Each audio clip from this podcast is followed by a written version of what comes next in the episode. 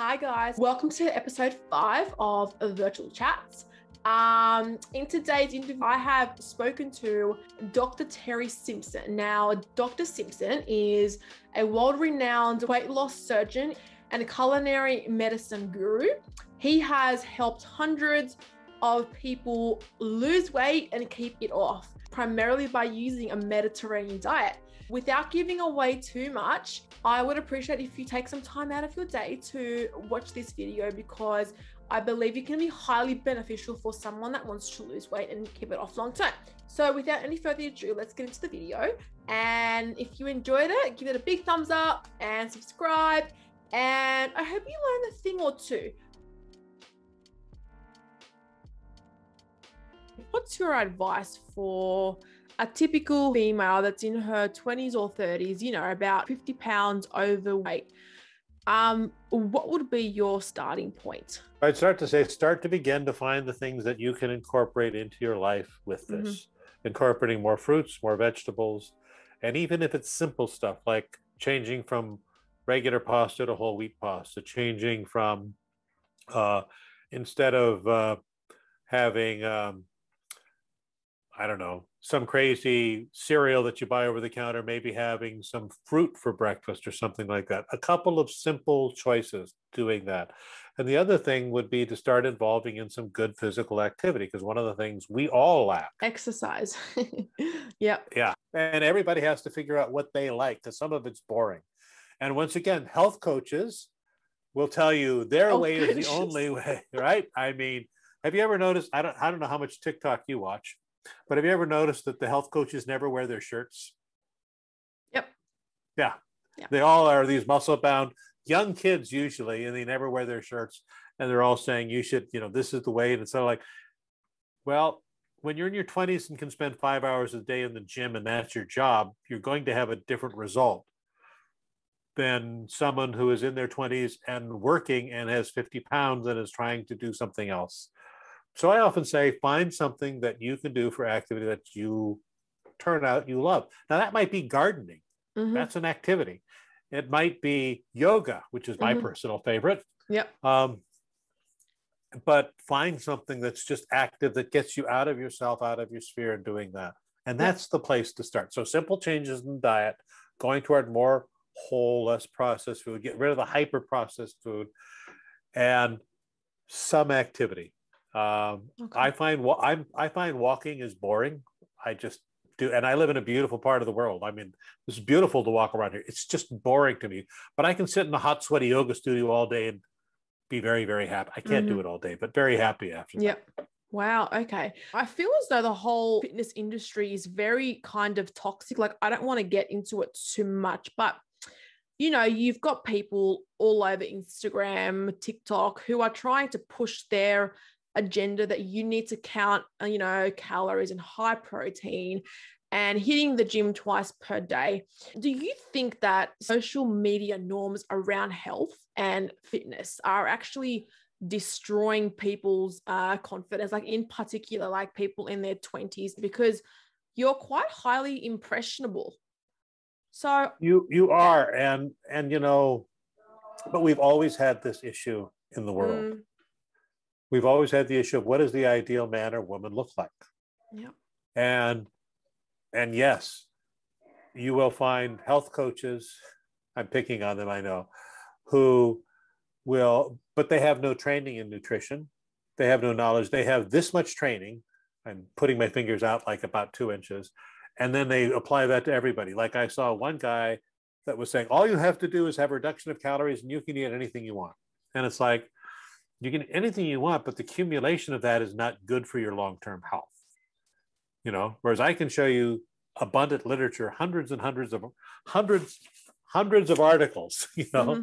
showing this is what happens to people when they eat these things. And and I get accused of you're you're instilling fear that people can't have their chips. It's like I'm not saying they can't have their chips. I'm saying eat these healthy things first. So yes, we have a lot of misinformation and we have a lot of body image problems. Oh, yes. And I think that, and I think that you should ask my older patients about body image. Okay. My dad is 96 years old. No way. He's 96. He's just happy he has a body that's healthy and working, Mhm. right? That's what counts. When you're healthy and working, it's fine. And if you go to a gym and overdo it, you can hurt yourself, Uh-huh. right? You can, and if you start eating crap because you think I'm working out and I can eat this, you're going to hurt yourself. So we have these extremes of bad dietary information. So I think that it's easy to it's easy to make logical sense of any diet, right? Like the carnivore diet. You can make a logical sense out of it. What you really want is people who aren't pushing their own agenda. Like, you know, you want someone that's not selling you. At some point, I'm going to sell a book. I mean, I have books, but I'll be happy to sell a book. But who aren't trying to sell that as much as they're trying to say, this is what the literature shows, and who are also willing to change, right? Yeah. So, what would happen? Let me give you an example. I have a very good friend of mine who's on TikTok, who I've never met. He's just down the street from me in LA. Big guy. He's in his 50s, been working out since he was. And he says, when I was in the gym, when I was in my 20s, we all talked about nutrition. People today in their 20s all talk about selling powder. I think we had it better when we were talking about nutrition. I see what you mean. And I think that's the problem. So if someone's selling you something, whether it's they're selling you, take coaching from me, take weight training from me, take whatever from me, you have to be skeptical of what they're selling, of what their what their deal is. Um, and I think it's a healthy skepticism. But really, we have. But like I said, it could all change tomorrow. We could find some new research that says this is the best diet or that's the best diet. But we've got some pretty good stuff out there now the two books that I'm working on currently, one is an updated book about the Mediterranean diet. Okay. And uh, that book not only is just sort of eat this stuff, but it's also a lot of the food myths that occur today because we're filled with myths of food. Tons of myths up there. Peanut butter is bad. It's like, well, it can be, or it can be a great nutrient. It's not, you know, um, that's like saying anything is bad. Um, and then the other book I'm working on is about a healthcare system in Alaska that I've been working on for a little while, but I'm involved with. So those are two current books that I'm working on, which my my my my editors and publishers are always saying that I, I should spend less time on TikTok and more time writing, but TikTok is too much fun. Um, all right. So where can people find your books online? Probably at Amazon or whatever things, Mhm. I can probably find them there. Um, but again, like I said, those are sort of a little dated at this point, and uh, the, the newer ones when they come out will be a lot more updated. And I'm pretty sure that if you buy them, I make 50 cents on every book that you buy. So when it comes out, please buy a million of them so I can make, you know, 50, half a million dollars. Um, but, uh, and, and, you know, you never sell that many books. But the idea is to have, be able to have a good source of information for people out there. There's a lot of people trying to sell you stuff on there. And there's a lot of people on there with a notion, however good or bad, and then they'll stick with that notion. So it's hard to sort of separate that out. So it's kind Mhm. of, but it, you know, but it's turned out to be, for me anyway, a good medium. And I think that Mhm. people like the information perspective from science and nutritional literature as opposed to the ice cream diet. I just made up the ice cream diet and this is good, you know. And it's fun because I give some of the history of some diets too. Mm, So, do you know what the first diet was that showed you could have good result with blood pressure uh, and heart failure ever in the world? It was the rice and fruit diet. Now that drives Really? keto. Yes, it was done in the 1940s. They took so in the 1940s, congestive heart failure secondary to hypertension, kidney disease, was a six-month death sentence. So that's worse than pancreatic cancer is today. Okay, that's how bad it was. Our president Franklin Delano Roosevelt died of it in 1945.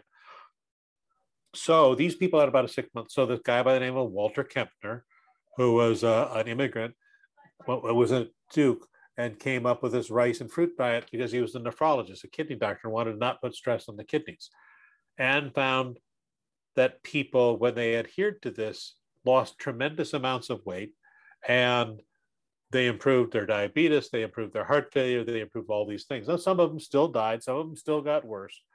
I'm not advocating the rice and fruit diet, but it's an interesting bit of history because that was the first. And again, it drives keto people crazy because they say, "Oh, that's terrible. Their diabetes will get worse." Or this is like, "No, this is just what happened. This the world doesn't work because you think you know how it works. It, Mhm. It's different, you know." I didn't know that. That's amazing. Wow. A rice and fruit diet. Yeah, it's and and for a while it was the darling of Hollywood. So we had some Hollywood stars in the '60s. Comedian named Shecky Greene was one. Another guy Mhm. by the name of uh, Lorne Michaels, who started a show called Bonanza. He went to so they would go to these rice houses and they would spend, you know, weeks there eating rice and fruit, which is God a boring diet.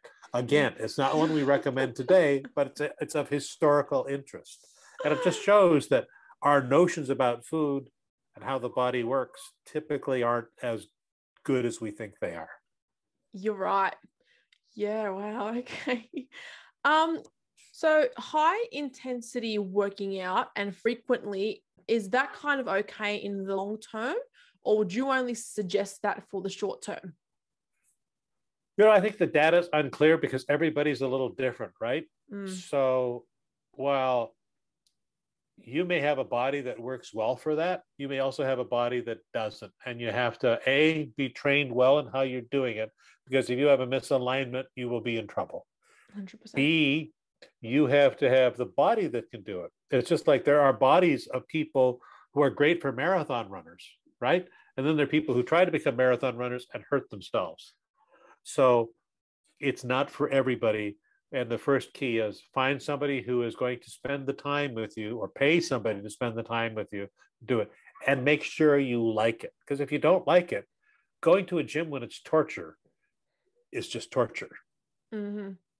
I mean, there are So- many other. There's so many things you can do out there with physical activity. I mean, let's say you decide true. you like rowing, you can, you know, get a little canoe and go rowing around, or a kayak if you like that. If you like hiking, you can go hiking. Mm, You know, I mean, there's plenty of of activities you can do, and you don't have to necessarily pay for them.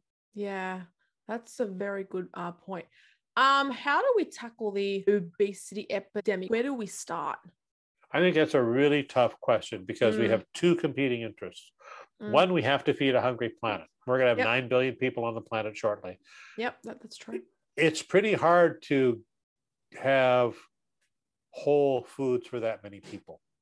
It just is. Because growing them and growing them is not hard, storing them is hard. So the reason we can feed a fifth of the world rice is because we can store it with white polished rice, but we remove, you know, like the thiamine from it and a lot of the fiber from it. So we have to learn more about taking our processed foods and ref- and supplementing them not with vitamins or weird supplements, but supplementing them with things that are packable, portable, and good. This is the problem they have in the space station. This is the problem that uh, people had when they started leaving the old world and being out on ships for time. They had to learn what foods that they could eat to prevent things like scurvy or beriberi. And that's a big problem. So we have to redefine how we look at foods, and we have to convince the food companies to do the same. Now, some things they can't change, but some things they can. And we also have to be be conscious, I think, of our sources of foods. Let me give you my 30 second vegan talk. I Okay. appreciate I appreciate people who don't want to hurt animals, right? I mean, I have a dog. I love dogs. I wouldn't want to eat him. He might be tasty, but I, you know, um, but I also, but I buy my meats from people who raise them well and take care of the animals and treat them in a manner that provides they're good stewards. I do that, so I'm supporting that industry. If I were a vegan, I'm opting out of that market economy. exactly. And so when we look at feeding a hungry planet and the obesity epidemic, we have to reward food companies that are going to say, instead of giving you this highly cal- high caloric foods, we're going to change the content. We're going to try and put more fructoglycans in them. We're going to try and get them, make them better for you, as opposed to make them better for us to sell and easier to process. And those are the companies as they come up, we need to reward. I see. So you don't agree with veganism? I don't agree or disagree with it. I just think that it's not for me because I like I think that I, I like the spirit of of how they want to treat creatures because I think that treating creatures badly is bad. Mm-hmm. But I think that if you if you like eating meat and don't like the way of treating creatures, then maybe you ought to think about supporting those producers that do it in a way that you would find as a good steward. Because one of the things that I have on my TikTok channel are all these animals being killed in Africa, lions going after wildebeests and all that, pythons and alligators. And I think, you know, nature's nature's kind of cruel out there. You know, it is. Yeah, yeah. And in Australia, everything's trying to kill you, isn't it? Oh, we've got the snakes, we've got the spiders, we have goannas, we have kangaroos, we have yeah, it's it's crazy over here. It's just crazy. All right. Um, so people can find you online. So you've got a TikTok channel. I got you've, a TikTok channel. Yep. I'm on Twitter. I'm on mm-hmm. Facebook. You know, all the usual suspects. Probably Instagram too. Yeah. Okay, perfect. Yeah. So people can find you online, and if people want to talk to you, um, where should they go? They can talk to me at any. I try very, very hard. It's getting mm-hmm. harder to do this, by the way. Mm-hmm. I, I try very hard to answer all of the questions. Uh, not always, you know, I don't always answer all of the comments. And if someone comes in and trolls my page, I'm just as I'm just as likely to delete and block them as anything. Um, I used to try and answer and argue, and then I realized I don't have enough time in my life for that. Um, but I will answer any questions that are sincere on there. I try very hard to get to them, and uh, and you know, so I'm pretty. I try to. I try hard to be a good citizen. That's good. If people from Australia are considering weight loss surgery, can you help them, or you have to be over there? You know, Australia has a really good group of weight loss surgeons down there, um, and like I think it's well, I don't know your name. I know some names of some of them who come mm-hmm. to the mm-hmm. United States, like George Fielding, who's now in New York. Um, but there was an entire group of uh, people who were in Australia, some of whom, like I said, came to the United States and have parked themselves here. But we always have a lot of good members of our International Weight Loss Society from Australia. Weight loss surgery is covered under your health plan. So people who have weight loss issues, there are, you know, you have a plethora of really, really good surgeons that are down there. You don't have to come to the United States to okay. have that done. Um, in fact, uh, some of the first work with lap bands was done in Australia. Um, you know, that's become less popular these days, but yeah, you have a really good group of folks down there. So you don't you don't need to travel to the U.S. if you if you come up here. I'll be happy to I'll be happy to say hi and and share wine, but uh, you know, stay okay. local for your surgery. Good to know. All right. Well, pleasure uh, talking. And so, yeah, thank you very much, Doctor. Thank you. You can email me anytime, any questions. No okay. problem. Thank you very much. Yeah, but thank you. Talk All to right, you later. See you later. Bye. See you in Greece with wine. Yes. Bye bye.